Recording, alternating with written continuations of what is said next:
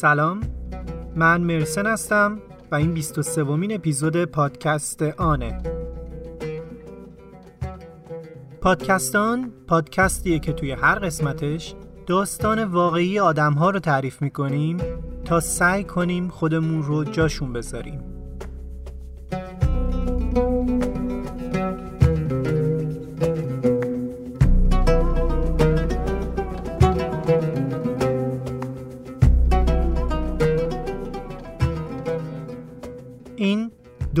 قسمت از داستان منزاده مهاجرتم یا همون داستان مریمه. بریم سراغ اسپانسر این اپیزود.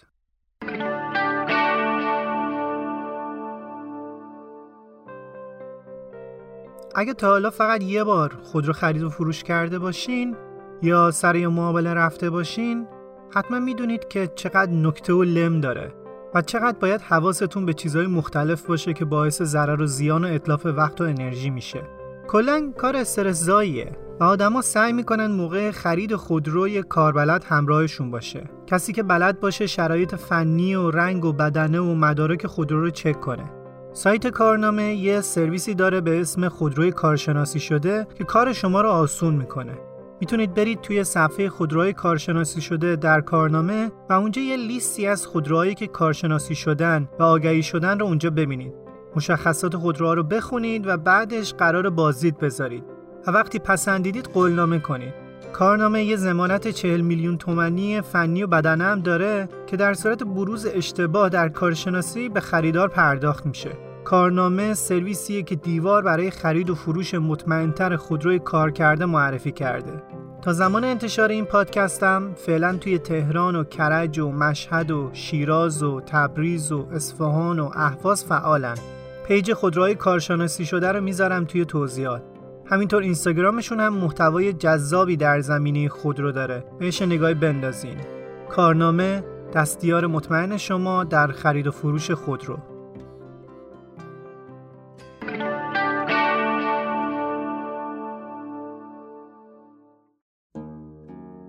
این اپیزود رو تقدیم می‌کنم به هر کسی که گم شده و راه خونش رو پیدا نمی‌کنه. من می‌تونستم مریم باشم تو می‌تونستی مریم باشی.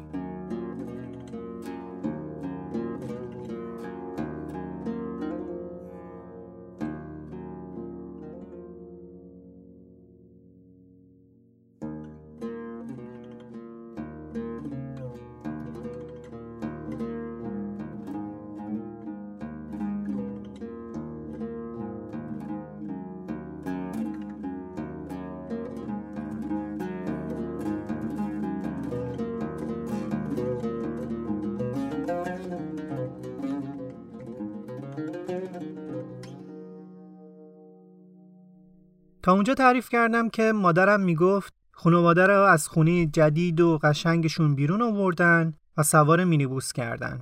توی اولین لیست بازرسی بازپرس اسم دایی صادق رو خوند و بهش دستبند زد و گفت که فردا میفرستن شیران. بعد مینیبوس دوباره شروع به حرکت کرد. داپیر دیگه قشنگ شده بود مثل یه چوب خشک. نه گریه می‌کرد، نه شکایت، رنگش هم پریده بود و دهنش هم انگار دوخته بودن و یک کلمه حرف نمی‌زد. اون امانتهای دیگه ای داشت که باید سلامت از مرز عبور می‌کردن. روی مینیبوس بزرگ نوشته بودن اتباع ایرانی. صدام که خودش با ماجراهای مختلف مثل واقعی دانشگاه ایرانی ها رو مقصر توی تمام مشکلات کشور جلوه داده بود حالا داشت با اخراجشون و راه انداختن شو خیابونی محبوبیت می‌خرید. مینیبوس ایستگاه به ایستگاه و شهر به شهر وای میساد به خاطر اینکه رسانه همه بر علیه ایرانیا صحبت می‌کردن باعث شده بود از هر شهر و روستایی که رد می‌شدن از پشت پنجره و توی خیابون مردم و بچه ها با تف و کلوخ مینیبوس رو بدرقه کنن. این ماجرا ادامه داشت تا اینکه به شهرهای مرزی و کردنشین عراق رسیدن. اونجا انگار ورق برگشت. همه دست تکون می‌دادن و وقتی مینیبوس جایی توقف می‌کرد یواشکی و دور از چشم سربازا بهشون آب و خوراکی میرسوندن. شب می‌رسن به نزدیک مرز ایران و عراق. مینیبوس کنار یه طویله وای میسته که شب رو اونجا بگذرونن. ده 15 نفر توی یه طویله ده دوازده متری که پر از فضولات حیوانیه. بدون پتو. توی سرمای کوهستانی که هیچ کدومشون تا حالا تجربه نکرده بودن. بغداد حتی اوج زمستونش هم اندازه هوای اردیبهشت مرز سرد نبود. چند تا خانواده دیگر رو هم آوردن. خانواده تشکیل شده بودن از زنا و بچه ها و چند تا پسر نوجوان کم سن و سال. مردا رو یا قبلا از مرز فرستاده بودن ایران یا مثل دایی صادق دستگیر کرده بودن. خلاصه هر طور بود شب رو میگذرونن. فردا صبح یه ماشین نظامی بزرگ میاد دنبالشون که ببرتشون نقطه صفر مرزی. چندین و چند خانواده باید تنگا تنگ کنار همدیگه می نشستن تا برسن به ایران. ارتفاع ماشین اونقدر بلند بوده که زنان نمی‌تونستن سوار بشن. حتی جرأت نمی‌کردن که بگن نمی‌تونن پاهاشون رو اونقدر بالا بذارن که سوار بشن. یکی از پسرای نوجوان کم سن و سالی که اونجا بوده و تازه سیبیلش ثبت شده بوده وضعیت رو درک می‌کنه. می‌دیده زنا این پا اون پا می‌کنن و نمی‌تونن سوار بشن و سربازای بس هم هلشون میدن و لگت می‌زنن که زودتر سوار شن. اون پسر جوون شروع می‌کنه پیرزنا رو بغل می‌کنه و سوار ماشین ارتش می‌کنه. نوبت به زنای جوون که می‌رسه خم میشه و میگه از روی من سوار بشین. اون پسر کم سن و سال تا سوار شدن آخرین زن و بچه صبر می‌کنه و بعدش خودش سوار میشه. اسم اون پسر خلیل بود و تا سالها دوست خانوادگی ما موند. یه سرباز بس که تمام مدت کنار وایستاده بود لحظه آخر یواشکی به خلیل نزدیک میشه و توی گوشش میگه خدا به همراهتون شما نجات پیدا کردین روزای بدی در انتظار ماست اون سرباز بس خوب آینده رو پیش بینی کرده بود. روزای بدی در انتظار همه بود.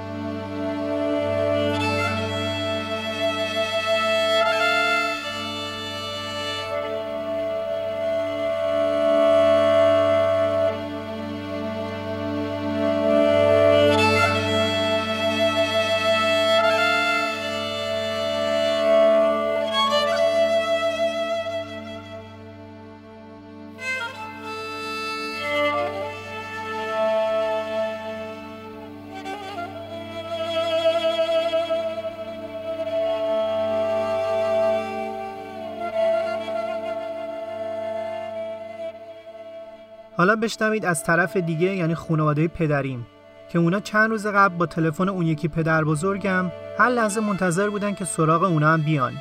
خیلی از خانواده ها همچین فرصتی نداشتن که از قبل آماده بشن. همینطوری یه روز سربازا می اومدن دم خونه و با یه دست لباس می بردنشون میدون شهر رو از اونجا هم با زور اسلحه میفرستادنشون ایران. این اتفاقی بود که طی دو سال گذشته برای چند صد هزار نفر ایرانی تبار ساکن عراق افتاده بود. بالاخره نوبت خانواده پدریم هم رسید.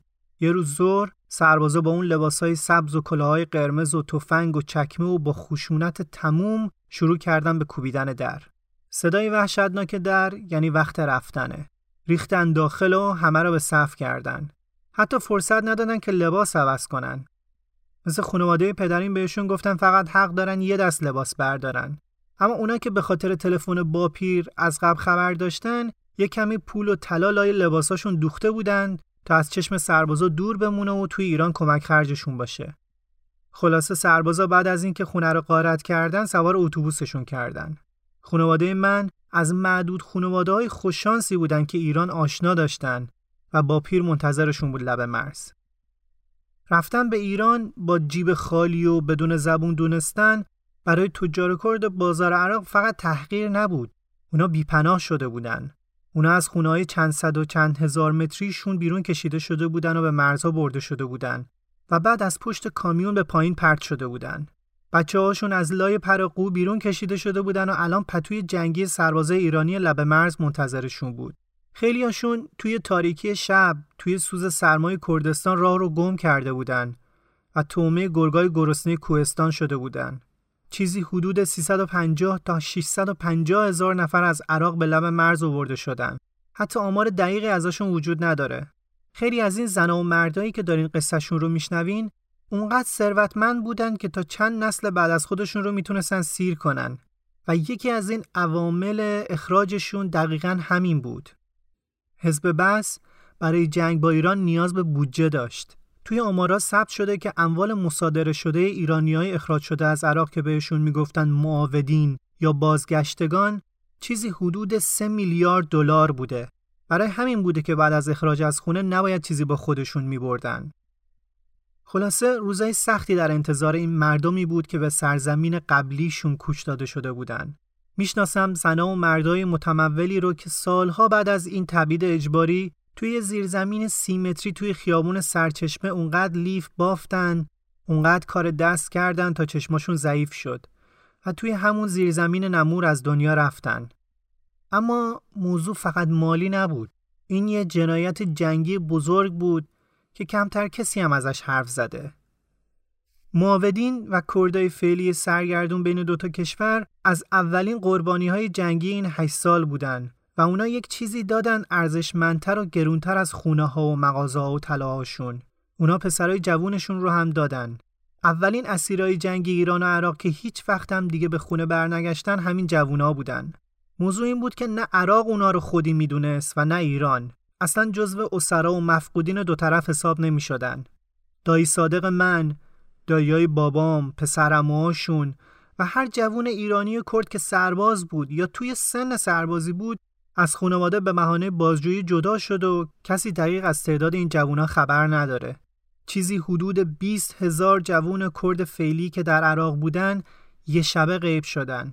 صدام از ترس اینکه اینا نفوذی باشن یا اگه به ایران برن به نیروهای دشمن میپیوندن با بیرحمی تموم همه را سر به نیست کرد. اما با وجود همه این جدایی و از دست دادن مال و اموال هر خانواده ای سعی می‌کرد سالم به ایران برسه. خانواده منم همین وضعیت رو سر مرز داشتن. اون شب وحشتناک که مثل یک کابوس توی بیداری بود لب مرز و توی اون شلوغی و ازدهام و جمعیت و استقبال نیروهای مردمی ایران چشم خانواده من دنبال باپیرا و همراهاش بود تا اینکه پیداشون می‌کنن و موقت یه جایی ساکن میشن. مادرم اینا رو تعریف می‌کنه که ما هممون باور داشتیم که همه اینا موقتیه. اینکه ما برمیگردیم. خونه و لباسای ما اونجاست. مگه میشه کسی به زور کسی رو از خونش بندازه بیرون؟ حتما خیلی زود برمیگردیم سر خونه زندگیمون. چند هفته خونه پسرخاله و فامیلهای دور آواره و سرگردون بودیم تا اینکه یکی از باپیرها به سید زنگ زد و خبر این آوارگی رو بهش داد. سید که پسراشو برای شاگردی میفرستاد دم حجرهای پدر بزرگام حالا بدون اینکه تردید کنه خانواده پرجمعیت سی چل نفری من رو دعوت کرد تهران و گفت همین فردا براتون اتوبوس می‌گیرم بیاد خونه من و گفت که ما با هم درستش می‌کنیم. سید شد فرشته نجات پدر بزرگای من.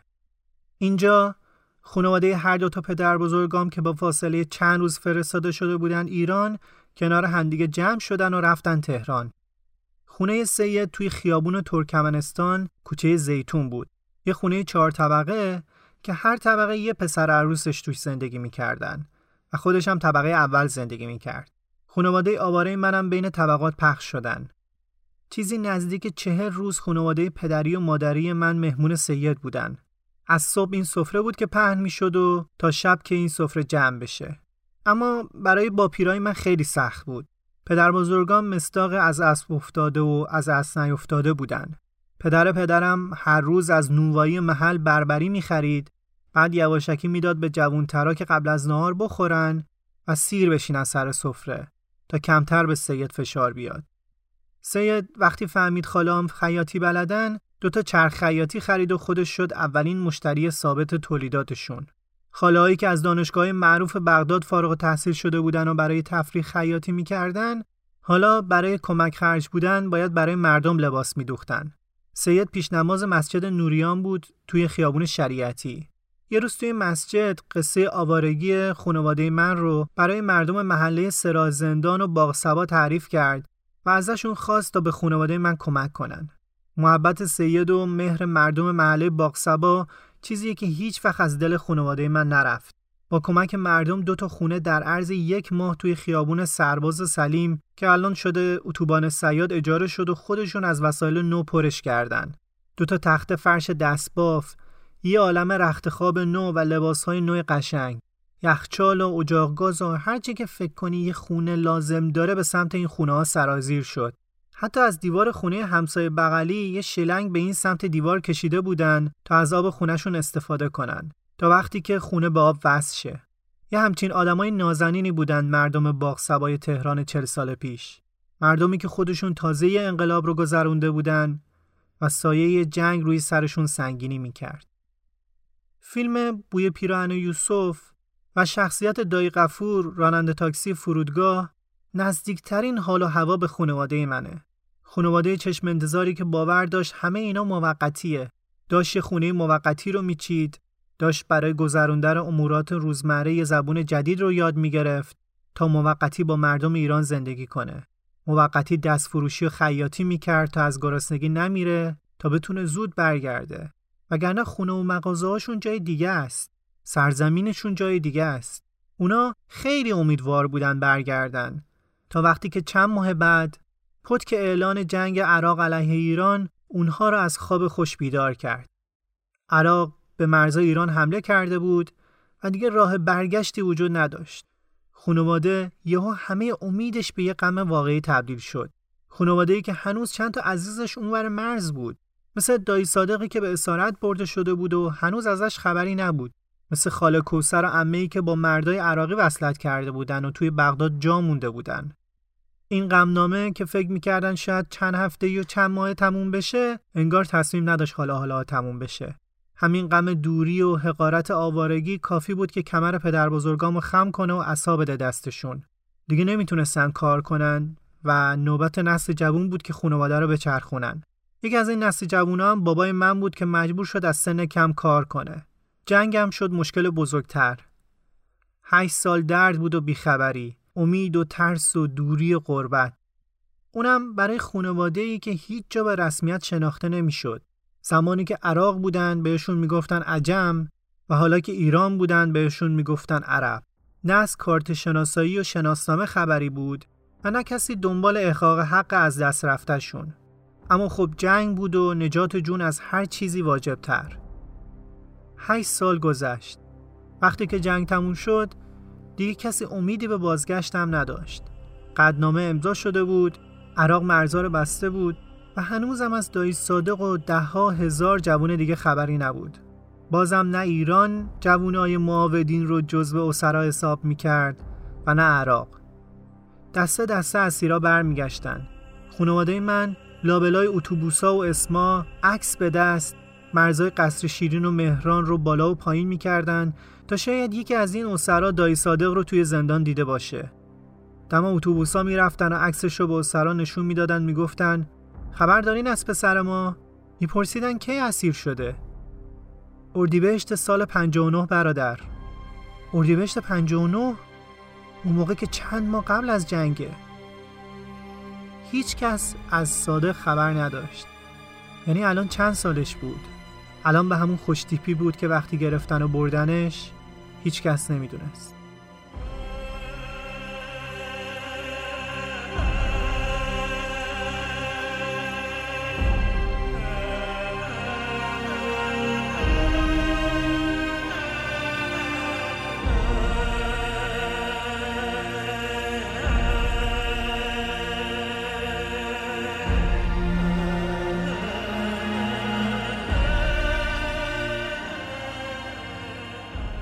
حالا دیگه جنگ تموم شده بود و از ایران یه زمین سوخته مونده بود.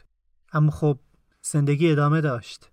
زمزمه موج سوم مهاجرت بین جوانترا پیچید. سوئد به مهاجرای کرد فعلی پناهندگی می‌داد. اولین کسی که باز مهاجرت کرد دایی کامل و زن روسیش بود. دایی که دختراش خود خود نماد مهاجرت بودن. دختر اول جوانی که شوروی به دنیا اومده بود و به چهار زبون فارسی و کردی و عربی و روسی مسلط بود.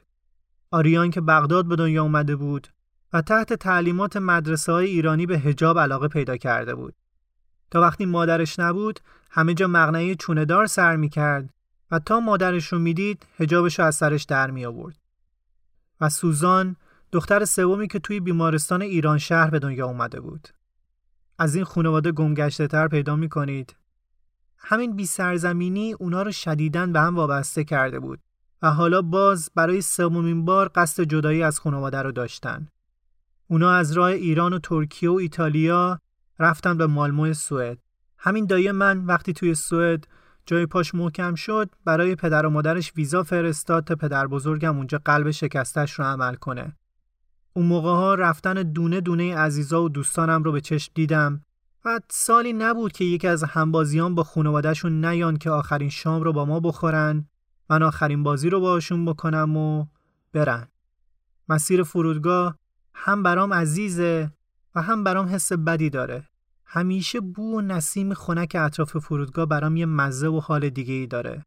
این رفت آمدهای مداوم بین فرودگاه باعث شده خبر مرگ و تولد از راه نامه و تلفن و حالا از راه اینترنت و واتساپ و اینستاگرام رو بارها و بارها تجربه کنم. سالهای سختی گذشت تا خانواده ما خودش رو جمع جور کرد.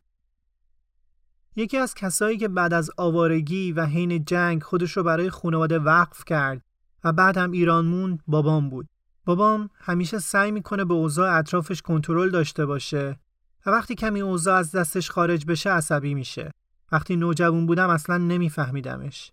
چون همیشه حس می‌کردم داره من رو کنترل می‌کنه. الان که خودم بچه دارم بیشتر میفهممش و هم دلم براش میسوزه و هم براش احترام قائلم. پدر من یک ترومای وحشتناک رو تجربه کرده. بابای من پسری بود که یه شبه همه چیز رو از دست داد و مرد شد. وقتی دست فروشی می‌کرده فقط یه آرزو داشته. داشتن یه بخاری برقی برای زیر پاش. بابای من مثل خیلی از جوانهای اون زمان حسرت این رو داشت که یه پیکان جوانان گوجه‌ای داشته باشه. ولی تا سالها میترسید اگر جایی یه ساندویچ دوتا ساندویچ بخوره پولش تا آخر ماه نمی‌رسه که شکم هفت سر آیله رو سیر کنه. بابای من همون پسریه که توی بغداد از همبرگری بازار بزازای کازمین روزی سه تا ساندویچ همبرگر با نوشابه سینالکو می‌خورد. برای همینم هنوزم وقتی بهش زنگ می‌زنیم میگیم نوشابه بخر بیار از همین فانتاهای زرد لیمویی می‌خره میاره خونه. اونو یاد دوران کودکی و بازار کازمین میندازه. وقتی بچه بودم بابام مجبور بود زیاد کار کنه و زخم سالهای گذشته روش مونده بود. شبا خسته این زخما رو با خودش به خونه می آورد. خجالت می‌کشم که اینو بگم. من توی عالم بچگی و نفهمی از اینکه بابام دیر می اومد خونه خوشحال بودم. چون تنها چیزی که ازش می‌دیدم یه تن خسته بود که اخم بین ابروهاش کاشته بود. من مردی رو می‌دیدم که خشمگینه و ازش میترسیدم. از پشت در دیوار یواشکی میپاییدمش اگه چهرش گرفته بود از اتاق بیرون نمی اومدم. اما روزایی که خوشحال و سرحال بود یه نور به دلم میتابید. صدامون می‌کرد که بریم روی پاهاش بشینیم. من نمیفهمیدم این مرد خستگی ناپذیر جمعه رو فقط بعد از به دنیا اومدن ما تعطیل کرده تا با ما وقت بگذرونه. تا ما رو که کمی وضعیتمون بهتر شده بود سوار دوچرخه کنه و ببره پارک ملت و بعدش از همبرگری فریدون برامون ساندویچ بخره. خیلی کم حرفه ولی همه این حرفای کمی رو هم که بهم زده یادمه.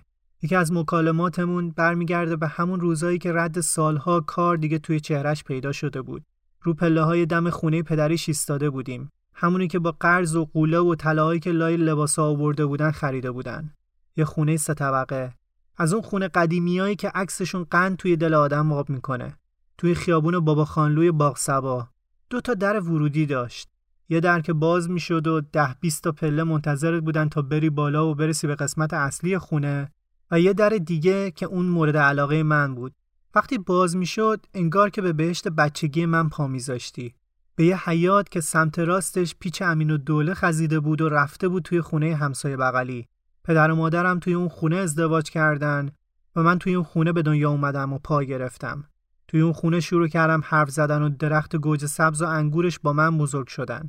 من اونجا بزرگ شده بودم چون که بابای من نوناور هفت سر عائله بود و توانایی اینکه یه خونه جدا بخره رو نداشت. اون شب یکی از آخرین شبایی بود که ما دم در اون خونه وایساده بودیم. دیگه قد کشیده بودم و دمدمای دانشگاه رفتنم بود. بابام با یه حالت عجیبی حرف می‌زد. انگار با این حرفاش داشت با اون خونه خدافزی می‌کرد. خونه ای که توی اون آوارگی شده بود پناهشون. اما راهی نبود جز خدافزی با این خونه و گنجه خاطرات. خونه قشنگ افتاده بود وسط طرح توسعه بزرگراه سیاد. بابا با یه حسرت و بغزی گفت ما اون سالا اشتباه کردیم. ما توی اون روزا نباید این خونه رو میخریدیم. بهش گفتم خونه نمیخریدین؟ پس کجا می‌رفتین؟ گفت باید اجاره می‌کردیم. جاش باید مغازه میخریدیم. از خونه پول در نمیاد. از مغازه در میاد. ما موقع بیپناه بودیم و توان ریسک کردن نداشتیم. نمی‌خواستیم عاقبت ما آوارگی باشه. آدم آواره همش دنبال یه خونه میگرده که پناهش بشه. بعد ادامه داد که با پیر بعد از تبید یه شبه پیر شد و آسمش تشدید شد و نتونست کار کنه. حالا چشم همه به دست من بود. اگه مغازه داشتم مجبور نمی شدم دست فروشی کنم. مجبور نمی شدم توی خیابون باتری رادیو بفروشم. من و عموات مجبور نمی شدیم توی سرما و گرما توی برف و بارون توی خیابون بیستیم. اون موقع روزی 16 ساعت کار می‌کردم. بعدی نیشخند تلخ و گفت صبح که نبود هنوز هوا تاریک بود. ده سال من هوا تاریک از خونه می‌رفتم بیرون. می‌رفتم راهن و ترمینال جنوب مسافر سوار می‌کردم و میرسوندم مقصد. ده سال از چهار صبح تا نه صبح تا وقتی که بازار باز بشه. بعد می اومدم توی بازارم بسات می کردم. همه چی می فروختم. تا وقتی جنگ بود باتری و رادیو و چراغ قوه خوب فروش می‌رفت. برای وقت بمبارونا همه به باتری و رادیو و چراغ قوه نیاز داشتن. جنگ ما رو آواره کرده بود و ما از همین جنگ داشتیم نون در می آوردیم.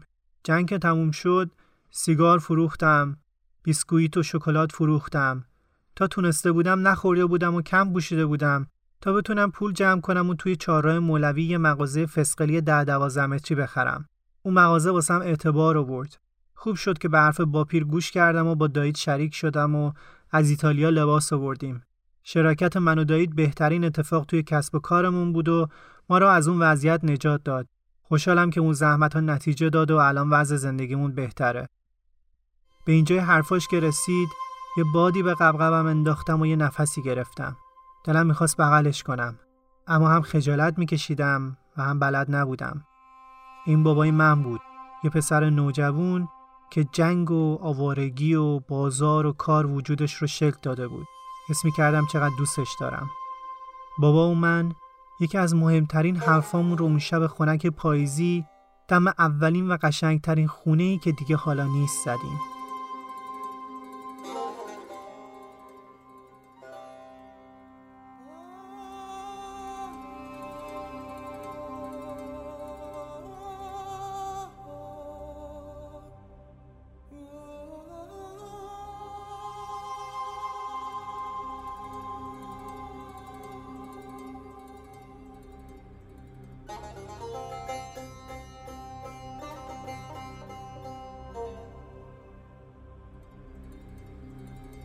این بود اپیزود 23 و دومین قسمت از داستان مریم. اپیزود بعدی چهار روز بعد از انتشار این اپیزود منتشر میشه. ممنونم از نکیسا برای ادیت نازنین برای همراهی در نگارش متن زهره برای ویرایش و بچه های ارسی برای انتخاب موسیقی. واسطون بهترین ها را آرزو می‌کنم و خدا نگهدار.